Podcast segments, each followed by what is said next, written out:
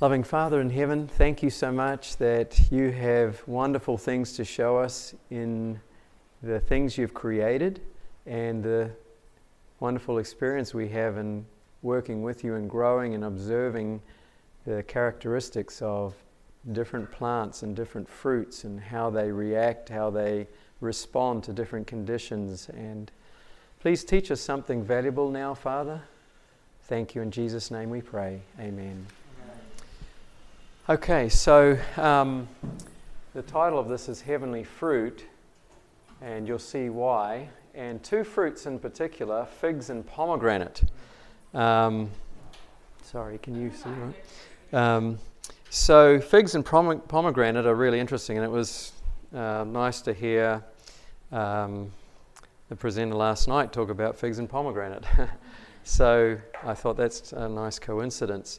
So, they're very, very interesting and very different fruit from what we are used to. And um, you'll see as we look at the characteristics, they're beautiful plants and um, beautiful flowers and fruit and so forth. But both of these fruits are in heaven, and Ellen White saw in vision these fruit trees growing just outside the temple. And I thought that was very, very interesting that these two were specifically mentioned. Um, in this article written in 1846, one of her earlier writings, she says Mount Zion was just before us, and on the mount sat a glorious temple, and about it were seven other mountains, on which grow, grew roses and lilies. And I saw the little ones climb, or if they chose, use their little wings and fly to the top of the mountains, and pluck the never fading flowers. There were all kinds of trees around the temple to beautify the place the box, the pine, the fir, the oil, the myrtle, and now the fruit trees, the pomegranate, and the fig tree, bowed down with the weight of its timely figs that made the place look all over glorious. So there we have it in heaven, these two fruit trees. And um, then, must have been in the same vision, she mentions that she said, I beheld Jesus as he was before the Father a great high priest. On the hem of his garment was a bell and a pomegranate, a bell and a pomegranate.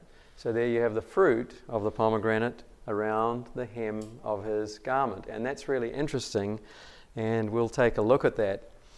And so um, Moses, when he got to the edge of the promised land, and before he died, he was up on the mountain and he was given a panoramic, panoramic view of the promised land. And um, Notice what he saw. As angels presented to Moses a panoramic view of the land of promise, he could take in the whole scene and appreciate it with almost divine clearness, its magnificence. It was as a second Eden, abounding in fruit trees of almost every variety and very beautiful ornamental trees and flowers. There were goodly cities with brooks and springs of water. There were fields of wheat and barley and vineyards and fig trees and pomegranates. So there we have it fig trees and pomegranates again, and oil, olive, and honey.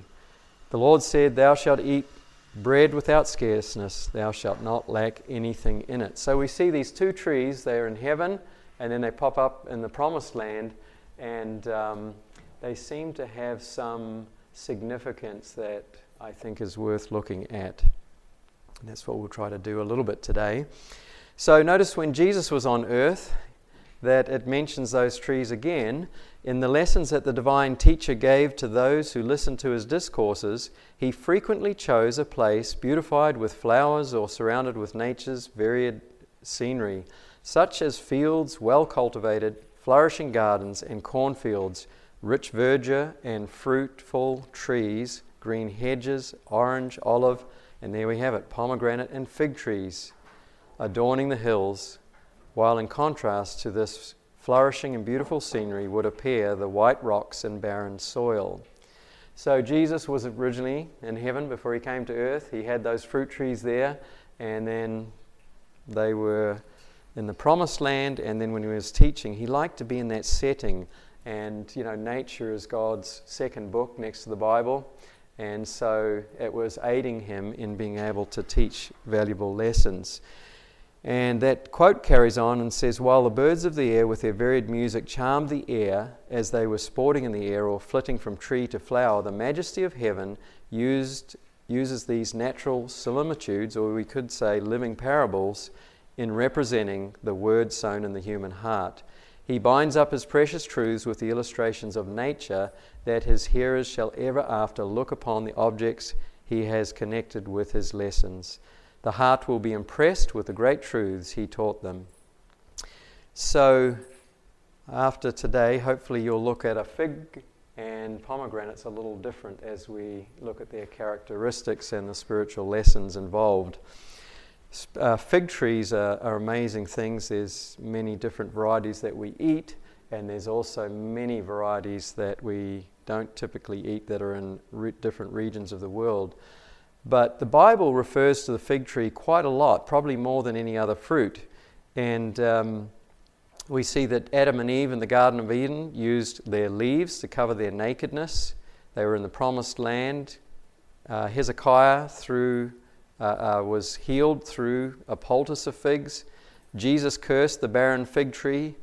Um, Jesus likened the signs of his return to the budding and leafing out of the fig tree in the spring uh, the parable of fig tree that bore no fruit and then was dug around and fertilized for one last chance before being cut down.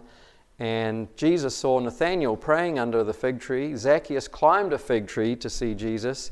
And the stars of heaven were referred to falling like a late fig tree when the wind blows and all its fruit falls to the ground. So, those are references uh, in the Bible about figs. And some interesting facts about the figs is that um, the, uh, the oh, I won't try to pronounce the um, Latin word there for them. Asian, it's an Asian species of flowering plant in the mulberry family, and I didn't know this before I, I researched a little bit um, for this presentation. Mulberry's kind of a different looking fruit, um, but it's, that's what we know as the common fig. And it's the first known cultivated agricultural crop as they've done archaeology, uh, digs, and so forth, they've found that was the first crop that men were cultivating.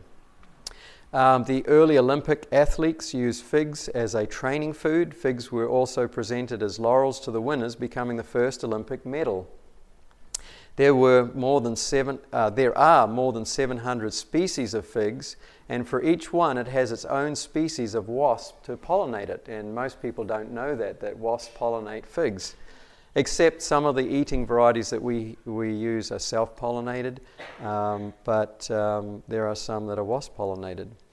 The fruit is actually an inward blooming flower, or rather a bundle of flowers, and its survival depends on the tiny insect that gives its life and service for the fig. So, more facts figs are harvested according to nature's clock, fully ripened and partially dried on the tree. You can't pick them green and then they ripen up afterwards. They have to be fully ripe, otherwise, they're ta- but tasteless. Um, figs naturally help hold in the moisture in baked goods, keeping them fresher. Uh, fig puree can be used to replace fat in baked goods. That's a good fact to know for vegetarian cookers that want to have. Um, healthy food. Um, and in California, where I live, grows many varieties of figs, but the, the two most common are the amber colored or the lighter colored ones that are almost green and slightly have a slightly nutty flavor, and the dark purple, almost black ones called mission. Um, so those are very common. California produces 100% of the nation's dried figs and 98% of the fresh figs. Um, but I know that people grow them in other areas. I've seen them in Georgia. I've seen them, um, even a guy up in Michigan was growing them in a pot and putting them in his barn in winter and bring them out. So you can grow, grow them in other areas. Um, the Spaniards introduced mission figs to California territory in the early 16th century, and the Catholic priests um, brought the black mission in 1769, that is very, very common. Uh, so there are many varieties, and um, they are very hardy. Some, uh, some of the wild varieties can produce as much as a million figs on one tree, and these they're kind of like a vine that climbs up on another tree and ends up smothering the tree and then just spreads itself over and apparently can cover acres of, of land. Um, and in the wild forests, um, they become a major part in trop- some tropical areas. And so, um, looking at the inside of the fig, figs have a unique closed inflorescence called a syconium, and it contains hundreds of flowers. So, when you're eating a fig, you're eating flowers. Uh, and maybe there's a little bit of seed in there as well. Um, they have an inward beauty. It's not on the outside, it's on the inside. And so there's our first spiritual lesson. The Bible says, Do not let your adornment be merely outward, the arranging of the hair, the wearing of gold, or putting on a fine apparel, but rather let it be the hidden person of the heart, with the incorruptible beauty of a gentle and quiet spirit, which is very precious in the sight of God. So a fig illustrates that. The flower is on the inside. Um, Figs also need a lot of water to bear good tasting fruit. If they go through a bit of drought without water, the figs basically are tasteless and dry and fall off. And so, you know, as I've observed growing figs on our farm, um, if I don't faithfully water them, uh, might as well forget about the fruit. They're just woody and, and, and no good. And it really spoke to me that we need the Holy Spirit coming into our lives on a very regular uh, basis. Hi, Tracy. um, so, yeah, we need watering on a, a, very regular basis to, in order to bear fruit in our lives as well. Um, the wasp that enters the fig to pollinate it, this is fascinating.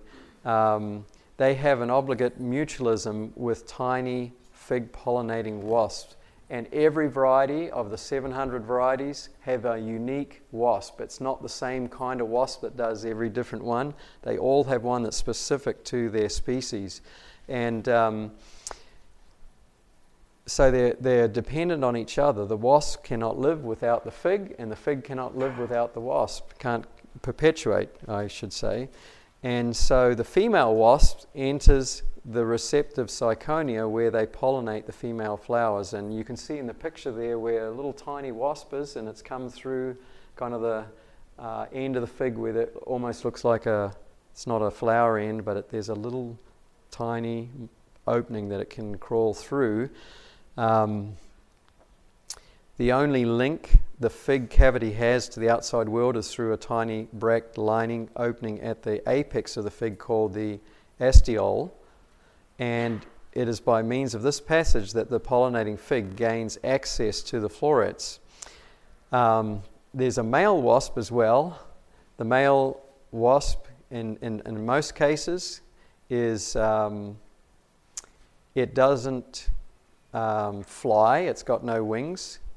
And when it hatches, after it's been, the eggs have been laid by the female wasp, it hatches in that fig and often mates with its sisters, I guess you would say, and um, it makes a hole out through the wall of the fig where the female, uh, the young females, which would be his uh, progeny, can get out and fly, and they take the um, pollen from the fig they were born in and then fly to another fig, enter it, and pollinate it, and then um, they do their work, and basically that's their, their life and their purpose.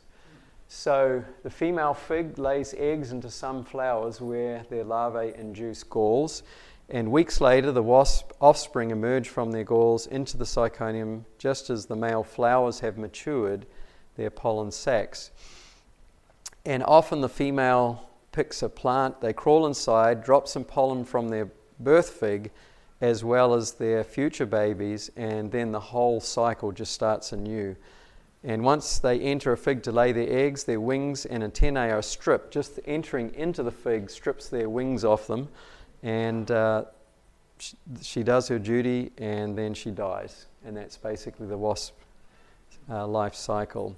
There's a cartoon picture of the wasp, and of course, in a much bigger size. And some people are thinking, ooh, do I eat a wasp when I eat a fig? Yeah. Um, there's actually some enzyme that the, that, that the um, fig has. It basically dissolves the wasp, and you don't see it, and it's gone basically by the time. And most of the fig varieties, not all the fig varieties that we eat, um, are self-pollinated, so you're not going to have, you know, that. I mean, the fig wasps can go into them. In fact, when they brought new varieties into California initially, the mission fig was self-pollinating, but there was another variety, this, the Smyrna one, um, that wouldn't fruit. They couldn't get any. Um, they couldn't get it to do its thing, and they realized it needed the wasp, and so they imported wasps, and then they were able to to start uh, reproducing them. So, um, what are the object lessons for us? What do you think? Anyone see anything stand out from this uh, fig? Yes, that's right. We need the Bible and we need um, nature studying together, and they help us understand them both. Without one, you come to crazy conclusions like yes. these uh, you're referring to. Okay, sorry, let me go back there. Um, of course, one the, the lesson we talked about before, the inner beauty that comes from the flowers on the inside of the fig, is a, a spiritual lesson. Another one that kind of um, stood out to me is that you know, in Romans 5, it talks about the trials that we have and how that produces character and patience and, and so on. Um, it made me think that the wasp, you know, when we think of wasps that we know as wasps, they usually sting and they hurt and they, you know, think about something that happens in your life that, that causes pain, um, that somebody else has invaded your space. And, you know, if we are developing characters that produce that inner beauty, then instead of it becoming a, uh, a, a something that we, respond to and react to and, and do the same back or worse to somebody who's um, hurting us, um, we'll have that inner beauty, and instead of it uh, bringing out evil, it will bring out beauty instead. And um, perhaps that will be something that will cause it to reproduce in someone else. And an example of that is my grandfather on my mother's side. Um, he was a converted man, loved the Lord. My grandmother was not converted, and she was not nice to him, and she would uh, she was rough with him, and he would try to be loving to her, and she would not be back. And I saw that as a child, and thought to myself, I don't know how he takes that. Um, and he would just smile and, and be loving to her in response. And so he had that inward beauty, you know, that is illustrated in the, um, uh, the fig. He didn't respond. And that and his life is, I believe, a major reason why I'm here today as a Christian because his life shone to me, you know, what a Christian is really like. And so it was reproduced. So, um, and then you brought out the, the lesson there about the wasp gives its life to serve its serve the fig, and uh, we can give our lives also to serve our families and others as well. So let's go to the pomegranate. The pomegranate's a really unique and beautiful fruit, um, and it is the more I've learned about it, the more I am amazed, and I think there's a real powerful reason why Jesus has it on his high priestly robe sewn around the, the hem of his garment. And I've never heard anyone speak about it before, but I'll try to stimulate your minds to think about it more. Inside a pomegranate is there are hundreds of seeds. Every pomegranate will probably have a different number of seeds, um, but six or eight hundred or somewhere around there seeds with fruit uh, covering each little seed. And uh, the, the fruit is nice. Um, the seeds are a bit crunchy. Um, so a lot of people don't eat pomegranate because it's got a seed in it, which, as um, was said last night, uh, people get used to eating seedless things because they don't want to chew on a seed. and um, so, not a lot of people uh, eat pomegranates. Um, with pomegranates, as I've becoming, become friends with them and have been eating them, um, you'll notice that inside of them they have membranes that, that actually isolate little um, chambers of clusters of uh, fruit. And if you cut the top off, you can see where those membrane are, and then you can run a knife down where the membrane is, and then it will open up without kind of um, spurting everywhere, and you'll still get a bit of uh, juice going everywhere. You, you, really don't want to be wearing something that you want that you don't want to get stained. You need an apron or something, and it'll go on the wall. But they're a little bit messy. But this minimizes it if you open them that way. And I have found the best way to eat them is um, to eat them with granola. And so what I'll do is I'll open a pomegranate, I'll put half of it in my bowl, and I'll put granola on top of it. And the crunchiness is the same texture as the seeds. You don't notice it, and you get the flavor of the pomegranate coming through. And so I really enjoy eating them like that. Um, and there's different other ways that you can. Uh, one, one way that you can, if you just want the juice out of it, you can put them in a Ziploc bag, uh, separate the seeds, put them in the Ziploc bag, and then kind of crush them, roll them, and then the juice will come out. Um, but I think there's benefit, a lot of benefit in the seed as well if we eat that. So, the Bible refers to the pomegranate. Um, as mentioned before, it was sewn on the hem of the high priest, and Jesus is the, the, our high priest, had it sewn around the hem of his garment. The 12 spies brought back some from the land of Canaan as evidence of the goodly land. Um, it's mentioned a few times in the Song of Solomon, and a hundred of the pomegranate were sculpted on the capital of Solomon's temple. So they revered and looked to the um, uh, pomegranate as kind of a symbol of fertility and fruitfulness and um, the blessing of God, actually.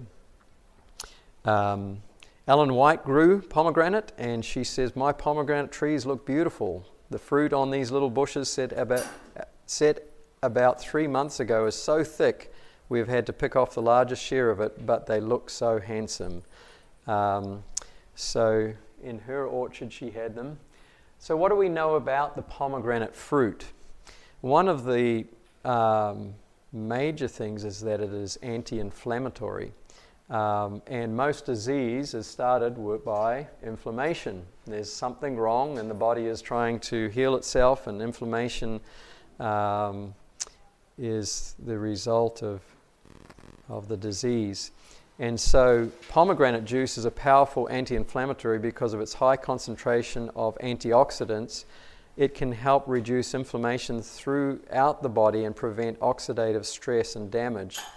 My father um, had an issue of um, he, his PSA level was going up, and um, he has had brothers and his father had prostate cancer, and so it was a concern. And um, so I had just learned from reading something about um, the pomegranate having this um, anti inflammatory, and it was very good for uh, prostate issues. And so I told him, drink um, a cup of pomegranate juice, and you can buy it. You know, it's expensive, but you can get it anywhere. Um, and so he started drinking a cup of it a day. And next time he went to the doctor, PSA was way down low and it, it basically was non existent. So it has a really powerful effect. Um, it has many um, unaccountable benefits. And this uh, particular lady here that's on the screen, Sally Eleanor Wasani, um, actually did a paper compiling all these different research papers that uh, had been researching the health benefits or the healing benefits of pomegranate. And if you take note of her name, she published in 2018 an article with all the different benefits, and I'll just highlight some of them for you uh, where it has been noted through scientific research the healing benefits. Um, gastrointestinal inflammation uh, there was noticeable um, improvement, joint inflammation, respiratory inflammation, prostate cancer, breast cancer, colon cancer, bladder cancer, bacterial and fungal infection, virus infection, parasitic infection, cognitive disorders, Alzheimer's. Um, they had good results. And skin disorders. So you can see there's a whole host, and there were more. I just didn't list them all down. And um, so pomegranate has amazing healing properties for us. So I believe that Jesus' hem having pomegranates around it is an appropriate symbol of his healing power. And not just as a physical healer, but healing us from the disease of sin and the inflammation of sin in our lives. And um, of course, you know, Ellen White said she saw Jesus with pomegranate and a bell and a pomegranate and a bell around his, the hem of his garment. So, um, in Revelation 19 and verse 13, Jesus is symbolically seen with his, uh, he was clothed with a robe dipped in blood, and his name is called the Word of God. And I believe that the pomegranate is a symbol of those two things. When you open a pomegranate, the juice that spurts out is it stains like blood. I mean, it gets on your clothes and it stains and it's red, and um, so I think the, the, the juice of the pomegranate is symbol, symbolic of his blood and full of seed. And so the seed is, a, I think, is a, a, symbol of the Word of God. And so we are cleansed through His Word, and I mean through His blood, and we receive His Word, His promises, and healing comes through both His blood and His Word. And notice this that in, in the book of Luke, chapter 8, verses 42 to 45, uh, Jesus, it says, he went, but as he went, the multitudes thronged him. Now, a woman having an issue of blood for 12 years, who had spent all her livelihood on physicians and could not be healed by any, came from behind and touched where? Border, or in some um, other uh, gospel books, says the, the hem of his garment. And immediately her flow of blood stopped, and Jesus said, Who, is, who touched me? Because he felt the power go out of him to heal. And um, so here she touches the hem of, her, hem of his garment. Now, of course, there weren't pomegranates on the hem, but this is symbolic of Jesus and how uh, healing flows through him. So that the, the, the, symbol of the pomegranate being a healing fruit that has been known for a long time, um, it's been used for, um, for healing purposes. We need to reach out to Jesus, don't we, for healing? He is the great physician and He is the one who can heal us of our physical and our spiritual diseases. Um, in Mark 6 53 to 56, it also says, When they had crossed over, they came to the land of Gennesaret, and when the men of that place recognized him, they sent out into all that surrounding region, brought to him all who were sick, and begged him that they might only touch the hem of his garment and as many as touched it were made perfectly well. So, there again, through the hem of his garment, just people reaching out to touch symbolically his garment, but in reality, it was the virtue of Jesus' life, his sacrifice, his blood, and his word that promises us that he will heal and forgive and cleanse us of sin. And so, the symbolism of the pomegranate the pomegranate juice red like blood, the seed encapsulated by the juicy fruit, I believe is a symbol of the Word of God. And the Word is the seed. And once we have tasted the goodness of God, the forgiveness of God, the renewal of God, then we have seed that we can then go and share and let others experience His goodness. So, as I was thinking about these little pomegranate seeds that are encapsulated with fruit, it made me think in New Zealand, where I come from, um, there is a tree called a totara tree. And this totara tree is uh, quite prolific and it grows everywhere, and especially along fence lines on farms. And it has a little fruit that you can see in the picture there, and uh, it's not working. That you want the bag? Um, but we tried it, but it wasn't. It wasn't firing up. Yeah. Okay. And um, so these little fruit that you see on there, they're very similar to a pomegranate fruit. They, they taste a little bit different. Um, they're sweet. They're, they taste like jam, like a strawberry or raspberry jam taste. And they've got a seed in the center of them. And um, so we have these birds that come and eat the fruit and then they go and um, fly along and deposit the seed somewhere, and then the tree grows from the deposit of the seed. And of course, they like to perch on the fences, and that's why along the fence lines you'll see these rows of totaras growing because they sit there and deposit their seed. So, as I was thinking about um, the pomegranate fruit and the seed encapsulated, I was thinking about this, this fruit also. And um, in thinking about the invitation to taste and see that the Lord is good. In New Zealand, we also have a beautiful wood pigeon. It's about three times the size of a regular pigeon. They're fat and, and uh, beautiful looking birds, colourful. And when they fly, you can hear their wings going whoosh, whoosh, whoosh, you know, as they slowly are flapping their wings and flying through the canopy of the trees. And these birds eat those berries and go and deposit them. And so I was thinking, you know, the, the fruit uh, and the seed, and, and we're invited to taste and see that the Lord is good. And these birds do that. They taste and see that the Lord is good, as it says in the book of Psalms. And um, then they fly and they deposit the seed, and then another tree grows to produce more seed. And I'm thinking about these seed, uh, the, the, the, these birds, and as they fly, I was thinking, you know, they look like little angels, flying and, and, and, and taking the seed, taking the seed to deposit, you know, to give to someone else. And um, they really look amazing as they fly and, and sound amazing. You hear them before you see them. Um, they've got a, a, quite a loud flap. When I say a flap, it's the whooshing of the, of the air that. Uh, as they're flapping their wings. And I was thinking, wow, they just look like the three angels flying in the midst of heaven, giving the everlasting gospel, uh, the seed, the word of God. And I believe that God wants us to taste and see that He's good. He wants us to taste and see that we can be forgiven of our sins, that we can be made new, cleansed, and uh, then take the seed, the promises of His word, and then go and share them with the world. And um, Anyway, when I look at the pomegranate and I see those f- packed full of seed and, and packed full of juice that, that represents Jesus' blood, I believe, that uh, we can learn from that, take that seed and the healing benefit that we receive, not just physically but spiritually.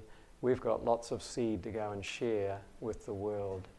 And so I want to praise God for these two fruits and um, I kind of raced through there, didn't I? And I kind of ended a little bit shorter than um, than what was planned. Um, but um, how many of you here today see that there's something pretty powerful and significant in these two fruit trees that originate in heaven? And um, I think that uh, I didn't mention much about the healing benefits of the fig tree, but um, there was one study that I read where they, they did a study on pomegranate fig and date and the, the healing benefits, and they actually gave them to their uh, those who they were doing their, their uh, testing on, and um, they measured comparing them with each other. And the pomegranate had the most powerful healing, and the fig was close but a little bit less, and the date was less than that. Um, so they did uh, a number of tests and and um, so I don't know why they chose those three, but um, can you speak just for a few minutes, since we have uh, a few minutes, about how do you propagate um, starting fig trees? Could you do you mind just sharing with us, since you've got a nursery with is it 100 varieties? Um, my friend has that, but I've propagated them. Yeah. So I'm not an expert, but I'll share what I know one of the beautiful things about fig trees is that they can be propagated very easily. With most fruit trees, you need some type of rooting hormone, whether it's a natural hormone or you know, they sell chemical hormones and such. But fig trees, you can pretty much take a cutting and put it in the ground. It's really amazing, and I think that's a great spiritual lesson too. So, all you have to do to propagate a fig tree is take a cutting off of the tree, maybe in the fall, like when you're doing your pruning. You can take a cutting then, and you can either preserve the cuttings, or at that time, you can put the cutting in a pot and get it started, and then put it out in the spring after the last frost. So it's very simple. And they are extremely vigorous in their rootstock. In fact, I believe the deepest root that they've ever found on a tree was from a fig tree. Wow. Not one of the fruiting fig trees, but one of the larger mm-hmm. classifications of fig trees. And so, you know, when I was propagating fig trees, I would do some experiments as to how little a piece I could use to get a tree out of. Mm-hmm. You know, because with each node, if you look at the cuttings, there's little nodes where a leaf will come out and then also the fig will come out. And so I would sometimes even break off the little sprout that would come out of that node and put it in maybe some perlite or you know you can do a mixture of sand and peat moss and you know even some regular soil mixed in there mm-hmm. as long as it's not too heavy mm-hmm. if it's too heavy you know very clay and you put it in a pot or something like that then the cutting can very easily rot mm-hmm. but something light that stays fluffy and those cuttings just thrive and you can stick them in the ground. On eBay, you can get many different types of cuttings. It's a great variety. And for those who are further north, the hardy Chicago is known as the hardiest variety. Um, you know, it, it's hardy Chicago, which, you know, if it's in Chicago, it would die back every year to the ground, but it would still survive, very likely. Um, does anyone have any specific questions?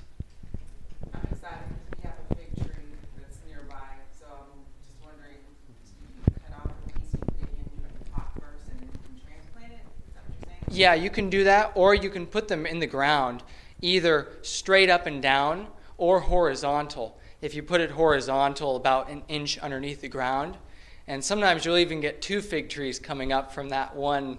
sprout, and you can cut it in half and then transplant the other one. Mm-hmm. So it's I really consider it to be poor man's tree because you know I've worked on propagating apple trees and different things like that, but it's much easier with a fig tree to where you can start with one tree and the limit is how many, you know, maybe about six inch, four to six inch sections that you can cut and get in the ground.